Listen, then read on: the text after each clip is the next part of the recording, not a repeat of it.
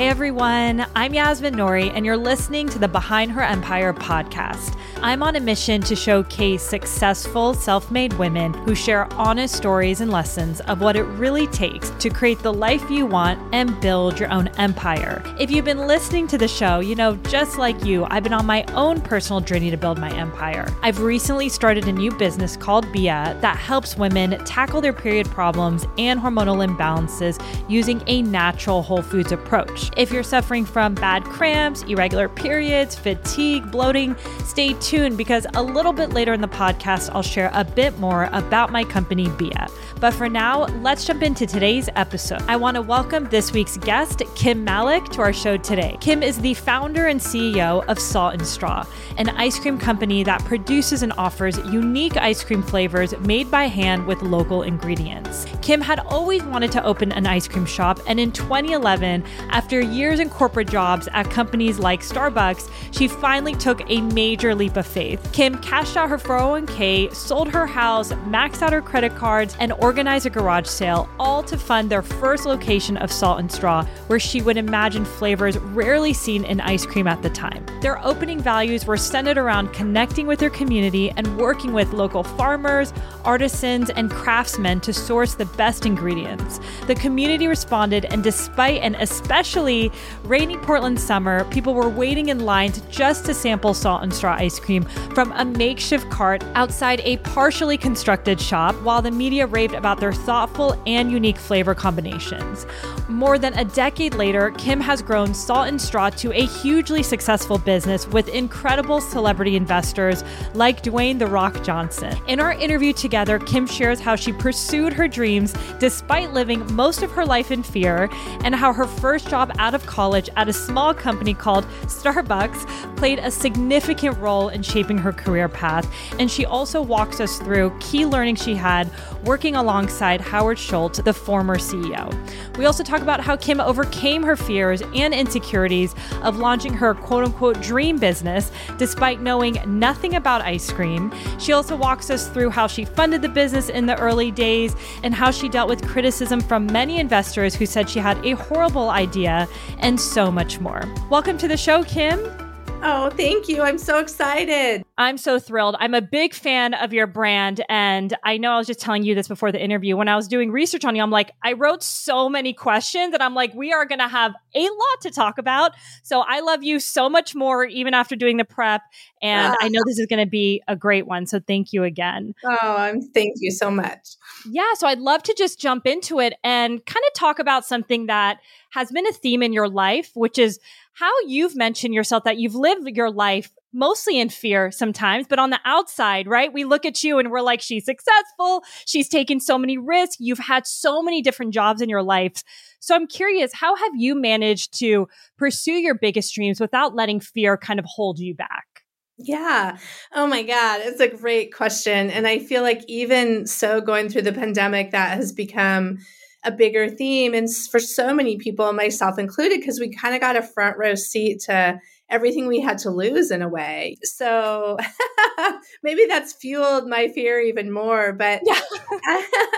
I don't know. I mean, like I said, I do try to use it to fuel myself versus hold myself back. And so I'd say, gosh, I remember when we were about to start Salt and Straw, we had our first store kind of on the docket to open in the Alberta Arts District in Portland. And we found out we were $40,000 short. And my brand new boyfriend at the time, who's now my partner, and we have three kids, and we're still together. He was trying to help me secure some funding at the last minute and ended up having to put his house up for collateral to get a $40,000 loan. Wow. And I think about that even now, you know, 11 years later, as it relates to this question, because I found myself getting up a little earlier in the morning just to have people believe in you that much. You know, I, I want to really earn their trust and earn that.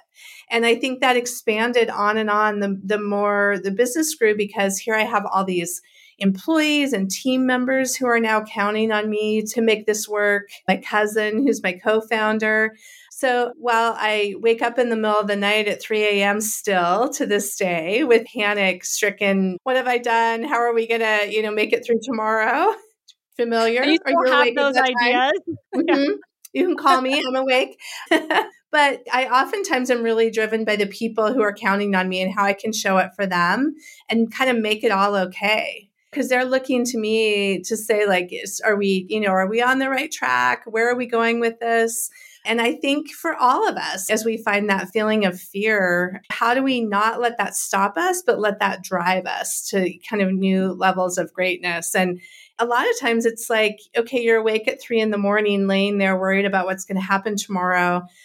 I think that talk that I've started to have with myself is about not like how do we boil the whole ocean and fix all these problems, but what is that very next thing that you need to do when you wake up in the morning because when we wake up in the morning it's all okay usually right?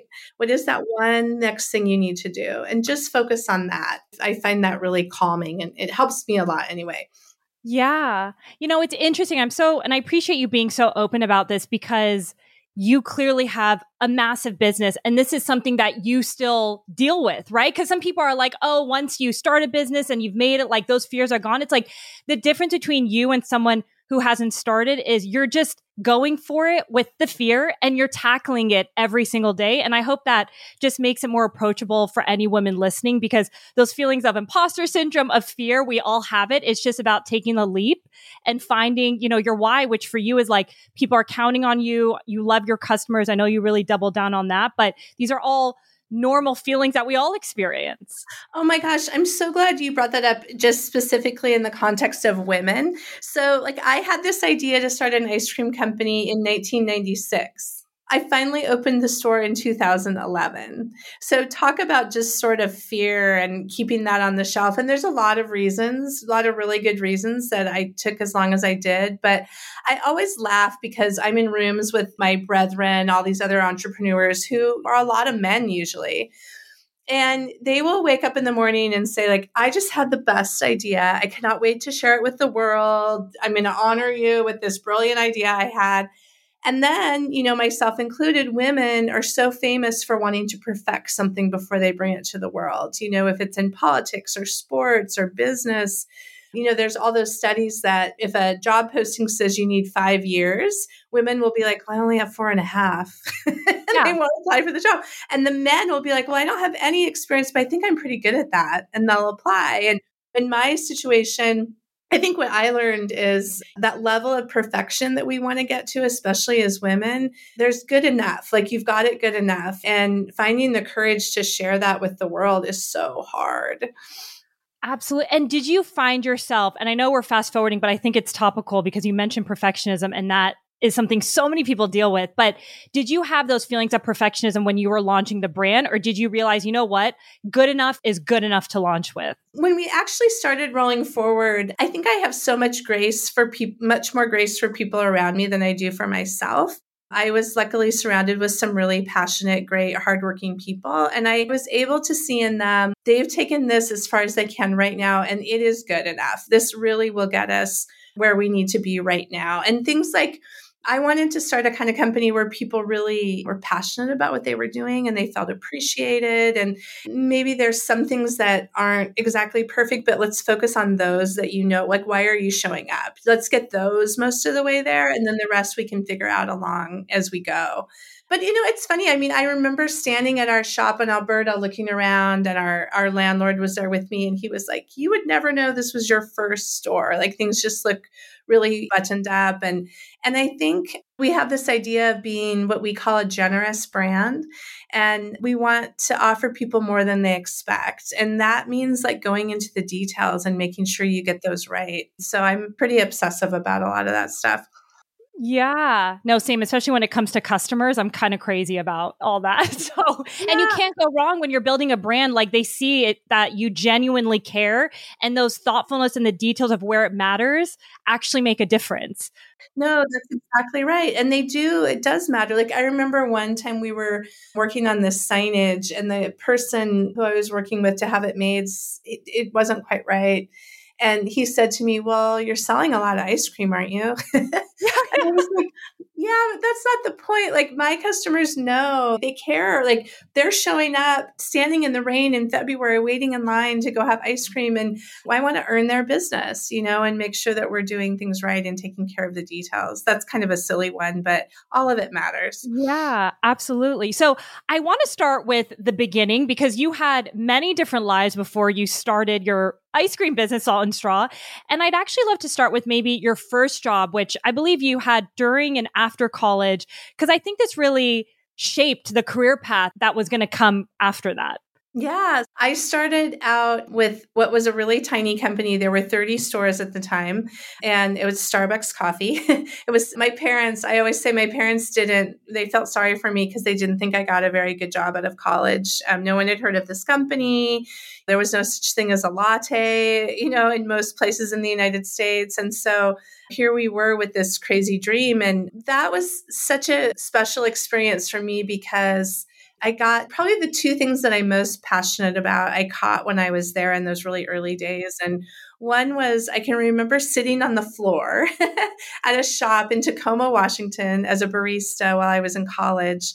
Howard Schultz was there and they were just trying to get the company going. And he was there with our head coffee buyer. And I can remember them just speaking to us with such intensity and detail about what the business was about and why we were all there. And I remember just feeling so entrusted to be part of this team that's going to make this something special. And shortly thereafter, I think that they were the first to offer health insurance to part time employees. And, you know, they've had their ups and downs over the years, but in those early days, especially, it was so clear that you could start a company where employees were really central to everything that you were doing. And I loved that. I loved it. That spark was in me. And then I started experiencing this really special thing when we would open new stores and be part of these communities and work with the local PTA and, you know, just get to know people walking down the street. And, and so that sense of community and really employee driven was actually what sort of fueled my idea to start an ice cream company eventually because I could see ice cream, you know, could represent that in a different way. But that was my first job out of college. I love it. And then you ended up, so I know you were a barista, but then you were working on the marketing team. Was that right? Afterwards? So you're working with them full time? Yeah. So after I was a barista for a little while during college and then spent most of my career on the marketing team. Mm-hmm. That's awesome. And I mean, working that closely with Howard Schultz, when obviously Starbucks is much bigger right now, but when it was so small, were there any other leadership kind of lessons you learned from him at that time?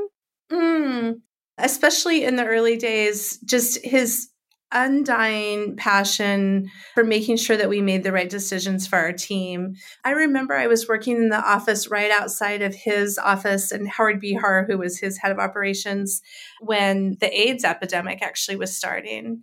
And one of our team members had AIDS and we found out and we were all this was new in our society like this was a brand new thing and I just was so struck by the care that the senior leadership took to figure out what was the right thing to do with for this one person and what precedent that would set for our company and how we would step forward and, and make the right decisions and you know, early in my career, I wanted to go in the Peace Corps and go into politics. And I think the deeper I got into those early days, just seeing that business can be at the table making a real difference on these issues was important to me. And I really loved that.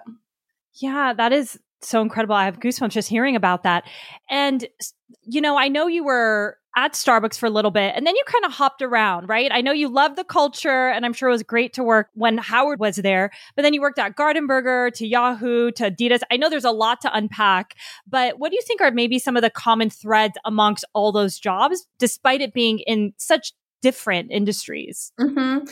Yeah, for sure. Each job that I took, we were introducing something new. So, you know, whether that was, like I said, the latte at Starbucks, I was part of the team at Yahoo leading the initiative, if you can believe it, back in the day to start selling things online, including oh, auctions, is the area I worked on.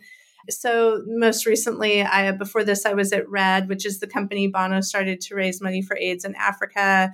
So for me, I was I was looking for even though some of those companies were on the bigger side, I was always looking for those entrepreneurial spots where we were introducing something new and just sort of setting that up for people. So I, I think that that was kind of the common thread throughout all of that. Hey everyone, it's Yasmin here. In 2020, I was struggling with some debilitating health stuff. I just got off birth control and suddenly I had acne, mood swings, breast tenderness, and really painful periods. I tried so many things, but the one thing that worked was something called seed cycling. I know you're probably thinking, seed cycling? What the heck is that? It's a natural way to support your hormones using four specific seeds throughout your cycle. The challenge is that seed cycling can be a little complicated to do and kind of time consuming. So I decided to make an organic seed cycling product that is so easy to use. We make it effortless effortless for anyone to get started today. It's called Beeya, and it's a super easy way to add something powerful to your diet to support your hormones, regulate your cycle, and bring back balance. To learn more about Beeya and join our community with thousands of incredible women all over the world, go to BeeyaWellness.com. And that's spelled B E E Y A wellness.com. And check out the show notes for our promo code to get $10 off your first purchase. Thanks so much for listening. And now let's get back to today's episode. Yeah, it's interesting because I also would jump around like every two years, I would go into something new. And I'm like, was I just an entrepreneur and I didn't know it? Like, I was always jumping, and my dad would be like, no one's going to hire you. I'm like, it's different now, dad. Like, it ended up all working out just okay. But I saw your timeline. I was like, wow, I'm just like her. I feel seen. oh my gosh, maybe it is the entrepreneur inside of you and in me. Like, I gotta, I want to create something. I want to, that drive was always there. So I think you could be right. I think you're onto something for sure. And I also was always just craving, I love those early days where you got your hands in everything. And then when I landed, I would find when I was in an environment that was a lot bigger, mm, it was hard to just have just one little piece to the puzzle. I, that wasn't fulfilling to me. And also just the timelines, things would take so long and the bureaucracy and I love much more coming up with ideas and just trying it to see if it works and evolving it over time. Yeah. And so, so, you mentioned earlier on the in this interview that you wrote a business plan about an ice cream shop. I think this was was it which job were you in? Like what time frame was this in when you wrote the um, business so plan? It was in 96, really okay. early days. Yeah. And you know, you mentioned that you obviously you didn't end up going forward with the idea, but can you kind of take us back to that time and maybe what were those hesitations that stopped you from opening the store because it seemed like you got very detailed in terms of what you wanted and you knew the vision of yourself yeah, I mean, we were even looking for real estate. The woman wow. who runs my real estate now was helping me back in 1996. So we got pretty far down the line. I mean, at the end of the day, I think the biggest thing that stopped me is linking back to that idea of fear that you were talking about earlier. So when I was in college, my dad actually went bankrupt running his own company. And it was not a good experience for me or my family, to put it lightly. Like, you know, I suddenly, my whole life, the bottom fell out from under me. I wow. was working, you know, three jobs to try to make ends meet and get through college and just watching my family sort of lose everything in front of my eyes. And so, this idea of running your own small business just seems mm. so scary and risky to me even though I was really passionate about this and I could feel it in my bones, like this is something I want to do and it felt right, I just shelved it and it that also felt right. it felt safe, but it was always, always, always percolating in the background and something that I thought about a lot. Oh my goodness. Yeah, I'm sure just, you know, my dad was also entrepreneurial. So I've seen the lows and I've lived in the highs. And like growing up in that world, it, you're just kind of like, he's always been able to get back on his feet and create something. But it gave me a good behind the scenes of like what not to do and what to do and just how business is tough. So, yeah, no, you're exactly right. It's funny. I was talking to a woman who has a really fancy job at Nike, and I was asking her the other day, Do you ever think about leaving and becoming a CEO of like an entrepreneurial company? Or, and she was like, Oh, heck no.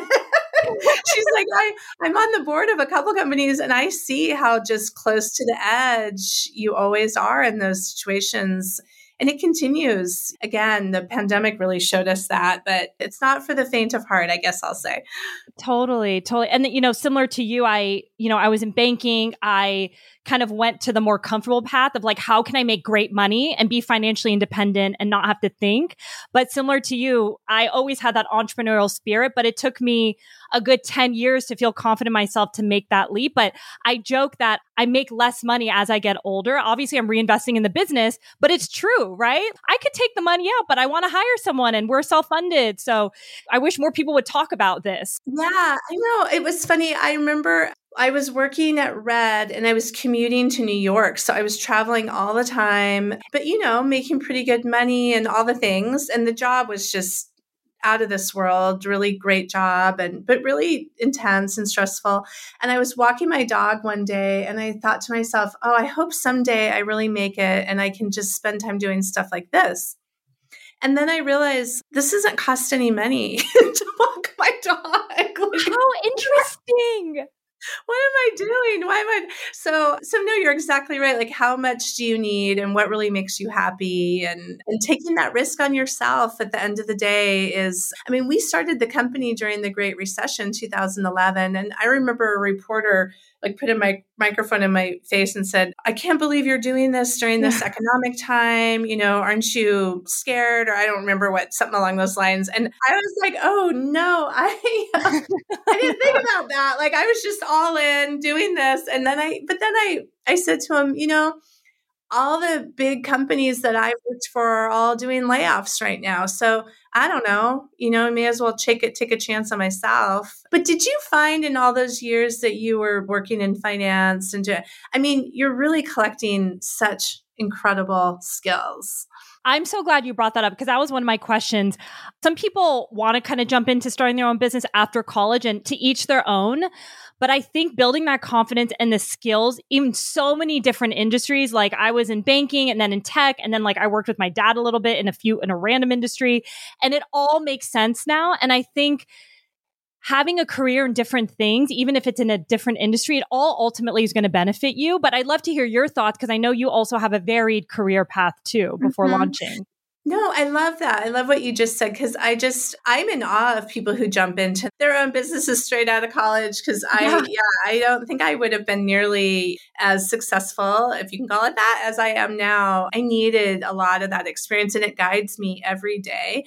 Not only what I did, but almost more importantly, all the people I met like i'm a big collector of like don't say to me let me know if you ever need some help because i will call you I will take you up on that offer. And that network has just been unbelievably valuable in terms of figuring out you know just different decisions i'm making and how to think about things. And for me i i don't regret not pulling the cord earlier and jumping in. I think it just was the right time but i also feel like just keeping that if you if that spirit is still alive in you like it was in me at some point you got to listen to it and and give yourself a, a chance. Sell everything like i did and jump in I know, which we'll get into. One behind you. No, I'm just kidding. no, literally, yeah. Which I'm excited to dig into. But you mentioned something that I think is worth talking about. You do such a great job building relationships over the years. And you said you have no problem asking. I think a lot of women, and actually surprisingly, even me, and I realize this starting my business, it's tough for me to ask for help, even though I'm giving help all the time. And I try to make myself available for other people. But do you have any words of wisdom or advice if a woman is listening today and they just feel like intimidated to ask for help because I think we don't do that enough. I agree so much. And when this, it was probably one of my very many weaknesses, probably one of my biggest weaknesses in the first kind of half of my career. And the weird thing, the breakthrough moment for me, oddly enough, was when I got divorced. During that time, I reached out to a friend who had been divorced, and I was like, How do you do this? Gosh, this seems really big and awful and you know how did you come through this in such good shape and she said the number one thing she did was ask for help and I remember sitting on my couch when she told me that. I said, Oh, Allison, I don't know. I don't, I'm okay. I can take care of everything on my own, you know? And she said, Yeah, you can't. And, you know, you're in a really stressful situation right now, and you have a lot of people who want to help you. And I started trying that out as I went through this divorce. And boy, did people want to help. They showed up to help me paint my baseboards, move things, cry through the night. And I, as I got more momentum around that, I started applying it to my professional life a little bit more. And I, I think that is also when I realized the power of being able to say, I don't know.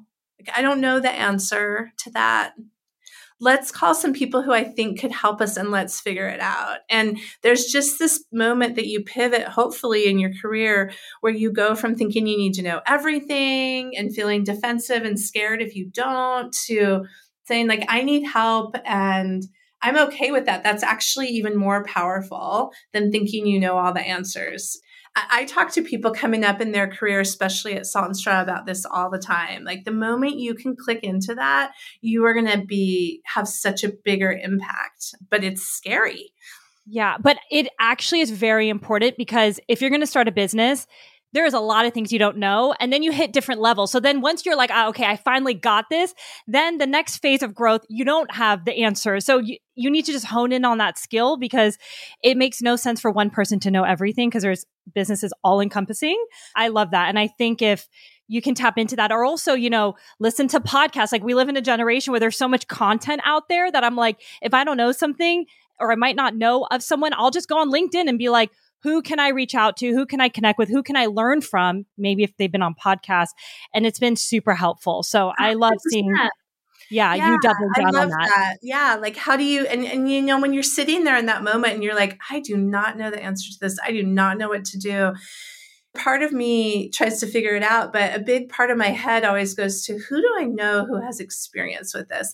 And I think, especially as women, what we have to be careful of in those moments is you're not like, I'm not reaching out to ha- get the answer from somebody. I'm reaching out to see if they can help share their experiences that I can learn I from. And I'll usually ask two or three or four different people about something, and then I'll put it all together and think like okay based on what they just shared i'm going to create my own path forward here because nobody can tell you what to do and you actually know what to do and once i always am just like once i know i'll know and don't rush me to make a decision until i feel like i have all the information. And and to be able to say again especially as a woman like no i'm going to do this on my terms. I'm going to take the time i need. I think it's really important. That is super powerful. Two things that stand out is you asking people for their experiences and like having a pointed question i think is important especially when you reach out to people.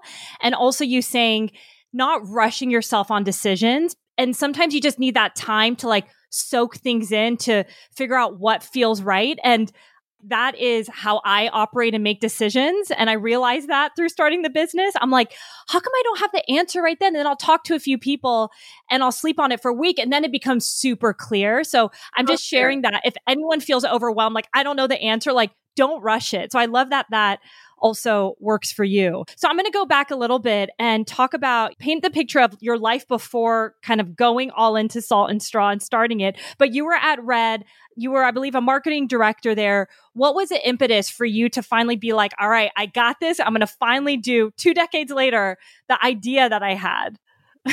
oh my gosh. I mean, I can sum it up in a short phrase, which maybe is not going to sound that good, but I met a guy in a bar, which doesn't usually end well. But I was living in Seattle and I was going to move to New York City for my job. I came back to Portland for the weekend for a birthday party and I met Mike, who's my current partner.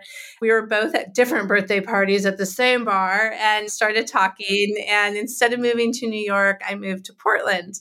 And I didn't have a job when I got here. And I thought, well, I'll probably go work at Nike or, you know, we don't have a lot of big companies in Portland which is what is so special about it. Like it's very, it is very entrepreneurial, grassroots, close knit. And so for me, I landed here and was really kind of starting that next chapter, like you said, of moving on, like what's going to be that next job? What am I going to be doing next? And again, I think it kind of goes back to having that space to realize maybe this is time for a whole new direction. Yeah. And was it, I think I was reading like, and you saw something in the New York Times oh. that kind of sparked was that after the fact or was that what brought it back yeah. to your mind? Yeah that's so funny. So we were sitting at the kitchen table on like a rare sunny day in portland which we don't get very many of them and i remember the new york times magazine fell out and on the front cover was Humphry Slocombe ice cream That's and crazy. I looked at Mike and like started pounding my fists on the table. And we all have that moment, you know, where you scream out in, in frustration, like, that was my idea. I had that idea a long time ago and I never did it. And now someone else is doing it. And they're in the front cover of the New York Times Magazine and da da da da da da. da. And Mike is so patient and he's an anesthesiologist. So he's very, he has all the steps and goes very slow. And I'm an entrepreneur who's out here in the crazy land. And so he let me kind of rage for a little while. And he was like, Well, you should do it. Sounds like you're still pretty passionate about it. And I think there's something to, you know, you secretly carry around this dream and then someone kind of calls you on it. It sort of rubber hit the road. Like, this is the right time. If, if, if I'm going to ever do this, now is the moment. Gosh, you know, that's so interesting because I actually had a similar moment with my husband, although I didn't have a business idea, but he looked at me and was like, why don't you go? Basically, like a very simple question. I forgot what happened. I think I was like working with my dad and I was so ready. I think I've built the confidence that I helped him kind of build his business. I was ready to do my own thing, but I didn't know what it was. And he was like, just go for it. And I was like, what do you mean? I don't have an idea. I've been saving my money since I was like 21 for this one moment to start my business. And even though I didn't immediately quit working with my family, it still turned on that light bulb, kind of like your husband asking you, or if it could be a friend, like, you've been talking about this your whole life, just go for it. It actually, like, the wheel started turning. I was like, I'm going to do it eh, during the pandemic. But it's cool to hear how that impacted you. So tell me, you know, I guess as someone who doesn't have any background making ice cream was that intimidating for you or how did you build that piece? Because idea was there but you didn't even know how to make ice cream right? No i mean so i i was just really preoccupied with getting the you know the business plan right and figuring out like how we were going to fund this and i just kind of knew like i'm going to meet the right person to become my partner on this and little did i know it would be someone in my family but my cousin Tyler was studying business and living in China, and he moved back due to a death in the family. And he started cooking just to kind of help people through just ease the pain of you know everything that was going on. And during that time he realized that he wanted to go to culinary school instead of finish his business degree which of course the family did not think was a very good idea. And i heard caught wind of this and reached out to him and said you know if you want to do that you can live. We have a spare room in our basement. You know you can go to culinary school in portland. He was up in washington and he said well what are you up to? And the more he heard about this ice cream idea, he said, Well, I want to help. I want to come and help make ice cream. And again, so I, the thing is, I think I need someone who knows how to make ice cream. True.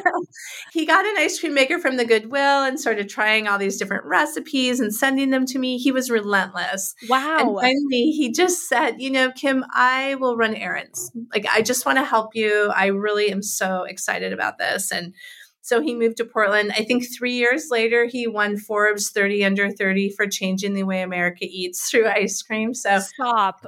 Turns out he was pretty good at it, but it's been so fun. So he's my partner. We started the company together, and he is the evil genius behind all of those ice cream flavors that that everyone loves and I work more on the business side so it's a great partnership he's like the best person you could ever work with in your life I feel really lucky Incredible. And I love that. And I want to emphasize this because I think a lot of people who might be listening, they're like, I have this idea, but I'm not the expert behind it. And I feel like you don't necessarily have to be the expert, right? You can partner with someone like what you did. And even for me, you know, I partnered with my sister-in-law who's in wellness, who is the expert. I'm more of like the practitioner, the CEO, the operator.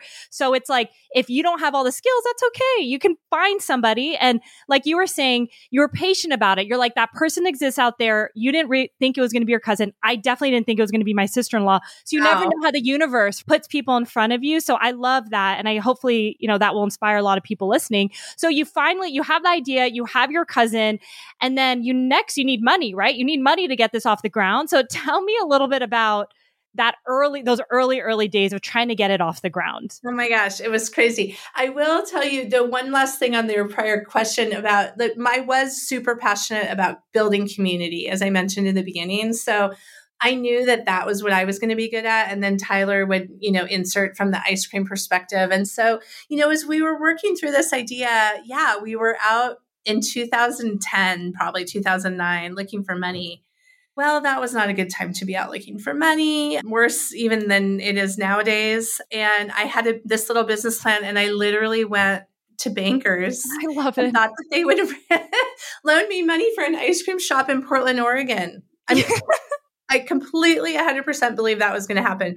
They did not loan me the money. They gave me a lot of good feedback to my business plan. So it got better and better with the more people I spoke to. And I was sitting there one day in my office, kind of, I'd kind of given up. Like, I'm not going to be able to do this. And I remember seeing a file in my cabinet that said 401k. So I'd had these really great, you know, corporate jobs throughout my whole life. And I had a decent little 401k built up. And so I thought, oh, I do have some money and I cashed, you know, cover your ears, any young people out there, because you're not supposed to do this, but I cashed yeah. in my 401k. I sold my house. I had a garage sale. I sold like my scuba gear and my golf equipment. I maxed out my credit cards. We like bootstrapped it all together. And like I said, we were $40,000 short in the end, and Mike put his house up for collateral. So our financing journey was pretty, I was all in, I'll put it that way. So I'm curious, where did that conviction come from? I can understand if you're seeing momentum in the business and you're like, there's so much opportunity there. I just need the capital to put into it to take it to the next level. But you guys didn't even have a story yet. So how did you not get scared or have those fears, right? Because you mentioned we've been talking about fear this whole conversation of you're losing everything for something that maybe might not work. Yeah, well, uh, yeah, I did have some concerns about that. But I also, you know, how we were talking about kind of bopping around a little bit to different jobs. I always knew like I can get a job. I know I can get a job. I can go get a job if I need to, and I'll make more money. But I can't miss this opportunity. At this point, I was so deep into it that I could feel that this was going to work. And I had enough information based on all the planning that I've been doing that I knew even if we like the worst probably the worst possible we were still going to be okay like we could eke by and i could you know pay mike back and kind of get things where they needed to be i felt completely compelled to do it i didn't I mean, I'm not going to say I didn't wake up at 3 a.m. gasping for air a couple times. And I remember waking Mike up and saying, like, what have I done? And he said, you know, just remember, you'll go do something else if you have. And I appreciated that he didn't say it's all going to be okay because you kind of don't know if it's all going to yeah. be okay. But we both knew, like, we'll figure this out and go do something else if we need to. And um, this is the chapter that we're we're writing right now, and we're gonna we're gonna do it. Gosh, it's always so scary. Those like early days when you're spending all your time and your money before the product launches because you're like, is it going to work? Is it not going to work? And then you wake up in those days, like you said, what am I doing? None of this makes sense. Like you just, you get confused. And then the next year, you're like, oh yeah, no, this makes sense. It's a very, like, very much an emotional roller coaster. But what I love so much about you is that you had the confidence that if this doesn't work out, you can go get another job. And I think people forget that sometimes. Your plan B, C, D, E, F is not that bad. Like, worst case scenario, you go move in with family, you move in with a friend, you get a job, you figure it out. I love that you had that mentality. And you mentioned something in another interview that really resonated. And you said the idea was stronger than you. Mm. I don't know if you remember saying that, but it, totally. it resonates. Yeah. Like, can yeah. you talk more about like what that means? Because I definitely felt that in my business. So I think it would be interesting to share with the listeners. Yeah. I mean, it took on a life of its own. And I think when you're an entrepreneur and you're getting something started, you have to defend it so much. And at some point, I can remember I went in to get, well, a loan and that, that you know, they all kind of left me out the door. I went in to buy equipment. And I remember the guy was like, you know, instead of doing ice cream, you should really do frozen yogurt because people put all these toppings on it and you can make a lot more money. And then, and I'm like, oh God, will you just sell me the equipment? The guy who was going to do our insurance was trying to get me out of my lease at the last minute because he was so worried about me. Like just every turn, and they all happened to be men. every turn I went around, it was like someone with, you know, this new direction I should go in or telling me I can't do this. Um, I remember I got a, something in the a letter back in the mail from an investor I reached out to, and it was written red all over it, and it said, "You can't do this." Oh my god! Who do you think you are, Starbucks? That's what he he wrote on the front. And where is he now? I don't know, but the, my friend who connected me always laughs. He's like, "Do you ever want to call that guy and talk to him?" Because he said I still have his contact information. I'm like, "No, no, no. I don't want to I don't want to associate with that negativity at all, but it does make me laugh. I just I think through that kind of building, building, protecting, fighting for it, it just takes on this life of its own that it's like it's out in the world, it's happening. Yeah, absolutely. And I know when you guys finally got to the finish line in terms of opening your first store, you were scared that no one was going to come. I, I sometimes feel like that with like birthdays or events. There's some fear there. So, how did that go? That's exactly like that. I know. I always, so a bunch of my friends had come in from out of town to support me at the opening, which was so nice. I wasn't there because I figured, well, if no one shows up, at least I'll cater this wedding out in the Oregon wine country, which was like an hour away, and at least we'll have that money. So I started getting calls partway through the day, and they were like, You need to get back here because it's really busy. Wow. and they were all working. All my friends who had come to visit were working, making waffle cones, ringing up orders. I show up, and they're like, Kim, wait, you haven't hired enough people. You got it. this is come on. You know, they're like yelling at me. And so it was kind of that perfect example of I like to hope for the best, but plan for the worst. Yeah. That is amazing. Wow, what a great like first day. And you know, I'm curious, you mentioned it rains quite a bit, at least in the summers in Portland. So, how did you I mean, even here in LA, rain or shine, like there's a long line at your store. What do you think is the magic behind that? You know, you guys have been so innovative. So, like, how were you thinking about in the early days of getting customers in when typically they're not having ice cream? Yeah. I mean, I think it's funny. One of our investors is Dwayne The Rock Johnson, and his ex wife runs his business. And one of the things we connected on really early, you know, obviously they produce these gangbuster, you know, global success movies. And I remember her name is Dany. She was sitting across from me and she said, she said, You know, I wake up every morning and all I tell my team, we got to earn every single butt in those seats. We got to earn it. And I was like, That's how I feel. I wake up every morning and I just am like, you guys, we cannot be complacent. This doesn't happen by accident. We have to go above and beyond what people could ever imagine they would get from us, both in terms of our ice cream, but more importantly, in terms of how we make them feel. And at the end of the day, even Tyler, my cousin who makes all the ice cream, will, will say, like, we think it's 49% about the ice cream and 51% about this experience. I mean, I was at our Venice store in Abbot and I heard a customer saying, like, this is like a wine tasting, you know, like they're going through all the details behind all these partnerships that we go into to make every single flavor and and you know sharing that with them. And we call it like a moment of full face attention where you're connecting with someone. They get to just take a minute and look someone in the eye. I mean we've had like wedding proposals and job offers, you know, of people in our line just connecting with each other. And it goes back to the idea of community that I really clicked with, you know, in those early days. And that's what I'm most proud of. And I, I think that's what people really find. I mean, I remember on the night, I don't mean to get political, but the night Trump got elected, you know, people were, some people were feeling really sad and they came to our shops. They wanted to connect with people and just be with someone and find some happiness. And, you know, we told everybody, like, just give away free ice cream for the rest of the night. Like, let's just make everybody feel included and inclusive and, and comforted. That sense of community is what's really important to me.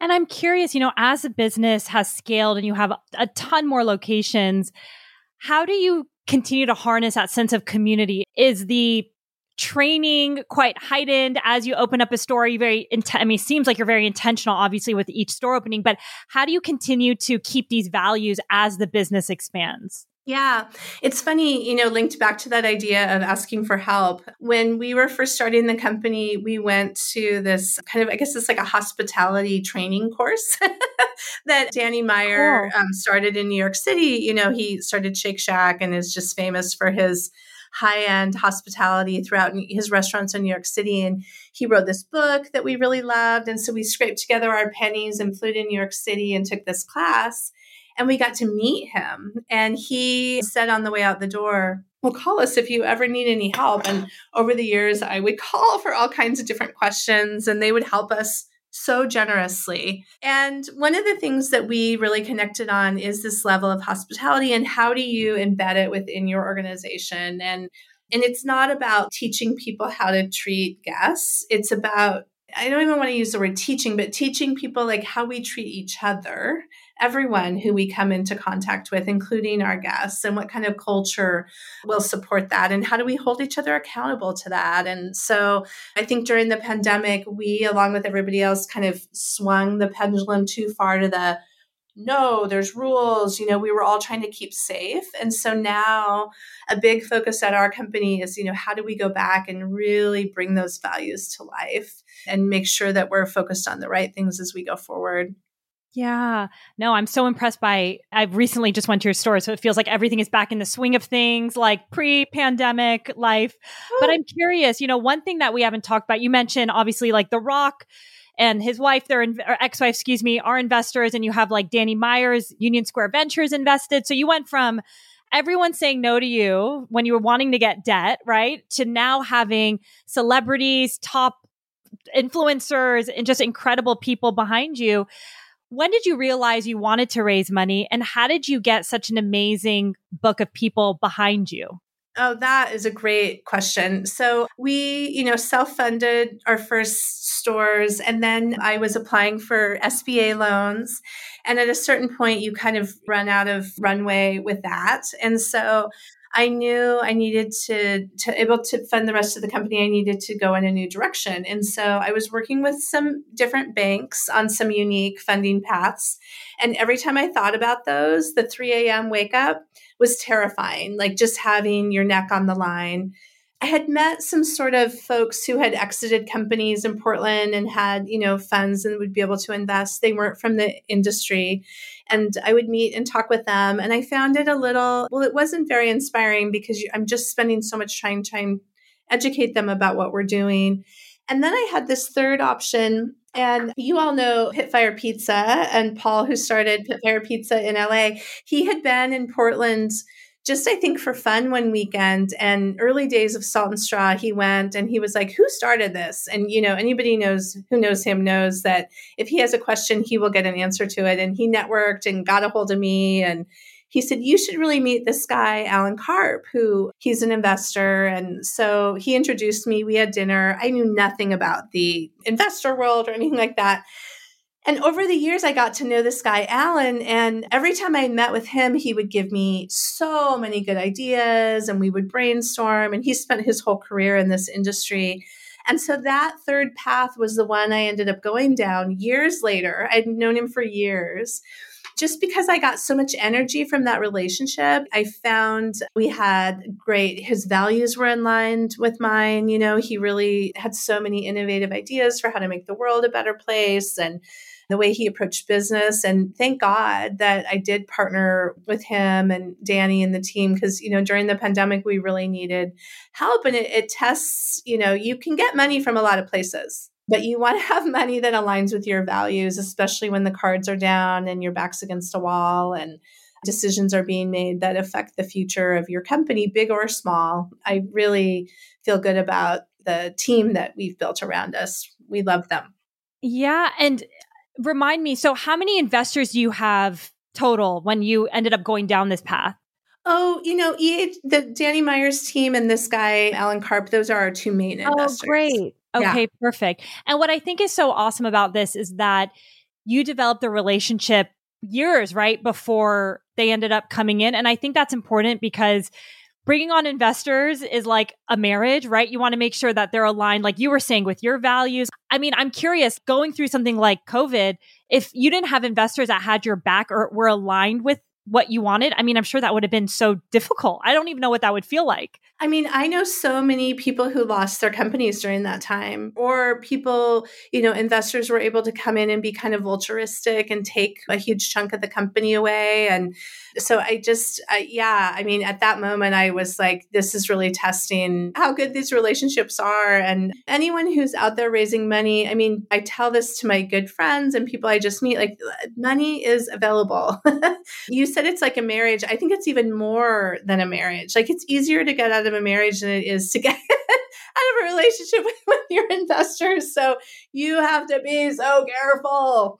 Yeah. And I'm curious because you were saying, you know, you were looking for debt options, but then years later you ended up raising money from these investors. So did you just kind of float the business and self fund it and not kind of take on the debt at that time? You decided that's the right path? Yeah, I mean, after we got through sort of those that SBA chapter and we didn't have access to that money anymore, I mean, when you're growing a business, the one thing you can count on is things are not going to go according to plan. And banks do not like that. They do not like that. And so I just knew at that point my neck is 100% on the line. If anything goes wrong, it's bringing, you know, me and my family now. I have 3 kids down with it. So I just you know, I wanted to mitigate that risk, but I also, I think even more importantly, I wanted good people who would help me. And and that's who these folks are. I love that. And I love how you said when you would meet with him, you would feel energized. Having investors or just someone you can call to talk about something that's on your mind and you feel energized from them, I think is invaluable. Even people ask me, will you ever bring on investors? I'm like, no, we're self funded. But if I were to find that person in a few years, right? I'm not rushing no. that is invaluable to me to have someone who is excited, who gives helps me with ideas. So that's powerful that you have that. No, and you're right. And you're right to be careful because, you know, not only are they in bed with you and your company, but then there's sort of long term ramifications to the decisions that you're going to make with your business, you know, as a result of their needs, which might be different than yours. So it's all, it's a lot to learn before you take that leap. Yeah. And what's nice, I mean, listen, this is this is me just learning from women like you on the podcast, but seeing from your experience, being in the thick of running your business for at least a few years, you have the business model in place for the most part. So if you have investors that come in, it hopefully is going to just amplify versus in the beginning, you're so busy figuring things out like product market fit. And then you're like, how do I retain the customer? Okay. Then what's our next product line? There's so much that is kind of nice to do on your own because we move quick, we move fast. We might not have all the money in the world, but at least we get to make the, our own decision. So it's nice that you were in a position where you were a little bit more established and, you know, we're able to bring on those relationships when it felt right to you. So I, I love the way you approached it. No, you're exactly right. And don't underestimate the amount of time that it takes to then manage those relationships that you're bringing into the company. So you're 100% right. You know, I'm curious, Kim, you have a lot of friends and I'm sure you mentor and advise a lot of companies. What do you think are maybe one or two things that people are making the most mistakes on when it comes to either starting or running their business? Mm. No, it is interesting. I've been in talks with a couple of women over the past even couple of months who are really in the early stages of their business. And I think it links back to this idea of fear in a way where, especially entrepreneurs, you're kind of chasing after the next shiny thing. It's easy to be distracted and go after, well, I better do this and this and this and this. And I do it too. You know, like I want to make sure, you know, this is our core business and we're doing really well, but maybe I should hedge my bets by taking on this this other new business as well. And the more you can really stay true to what you're good at, what you know you're good at, the way you make money, the way you're going to change the world, the more you can stay focused on that, I think the better. Again, we're not boiling the ocean all at once. And you know, st- stick to your knitting, all the sayings. And especially, especially don't chase after those shiny things because you think it'll hedge your bets because that's using fear i think to drive you in the wrong direction. You know you know what's right for you and your company and having the conviction to stay focused on that. Like we don't sell ice cream in grocery stores. It's a great example. All of our competitors do I'm not saying we never will, but we have really well run stores that are working and we don't want to mess that up. We're in a fortunate position if we if we do a good job at this. This is our business and our business is about creating community and changing our flavors and reflecting the community through our ice cream and we can do that really well in this business model. So that's the first thing that comes to mind for me and it's yeah. hard. Totally. But I also think it also that part of the business for you, like you mentioned, you don't want to go into retail. It excites you to build community in your store. So you also have to think about as the founder of this business that you're going to be running for so many years, like what gets you excited? Yeah. Like, and I guess it goes back to what you're saying, like don't follow shiny objects, like really tap into how you want to build the business. Cause that is so much of how you show up as a leader, I'm sure, even with your stores and what you're up to. Because if you go in another lane that you're not excited about, it is so obvious at some point, energetically, I think. Yeah. Yeah. I love that. And and where does the energy flow? Like Tyler showed up at the right moment. You know, same with you. I mean, I oftentimes say, like, if something is too, I mean, everything's hard and we work so hard, but if something's too hard, it's kind of not meant to be. Like, where's the energy flowing? And let's follow that. I love that. It's so true. Yeah. Cause it, it doesn't mean it's not hard, but it should be working itself out, you know, yeah. at some point. And yeah. it's interesting. One question I get all the time when I meet with people, we only have one product. And I feel like there's just still so much opportunity to educate women on what we're doing. And everyone asks me, what's the next thing? What are the next products? I'm like, literally, if I got paid for how many people ask me that question from other founders to investor, just people I meet in this world, in this industry, I'm like, guys, I'm barely getting started with our one product. I can't imagine shifting my thoughts into something else, but it's interesting. I love that example. I was actually on a panel at this industry event a couple months ago, and you know, you get that question, and you you are tempted to come up with something really smart and innovative to say, and I actually said we're not innovating. I mean, we innovate every month. We come out with these new flavors. We're opening new stores. We're really like innovation to me, especially at this chapter of the company, is getting really, really good at what we do and supporting our people and our managers in ways that are really revolutionary. So it's hard to not want to come up with a, a great answer to that question, like you're saying, but I think it's smart. I love what you said. Yeah, it's like your ego jumps in, like, what are we working on? It's like, actually, we're doing a lot of shit with what we're doing now. like, yeah. Yeah, your ego that. jumps in totally. Yeah, I like oh, they're being really innovative. I should come up with something radical to say. But yeah. that's radical. What we're doing is radical. Exactly. Well, Kim, this was such a pleasure. Thank you so so much for coming on and sharing your story. I'm so inspired by everything you're building, and I can't wait to continue to see where the brand goes and everything you guys are up to. So thank you again for joining us. Man, I just love you and what you're doing. Thank you so much.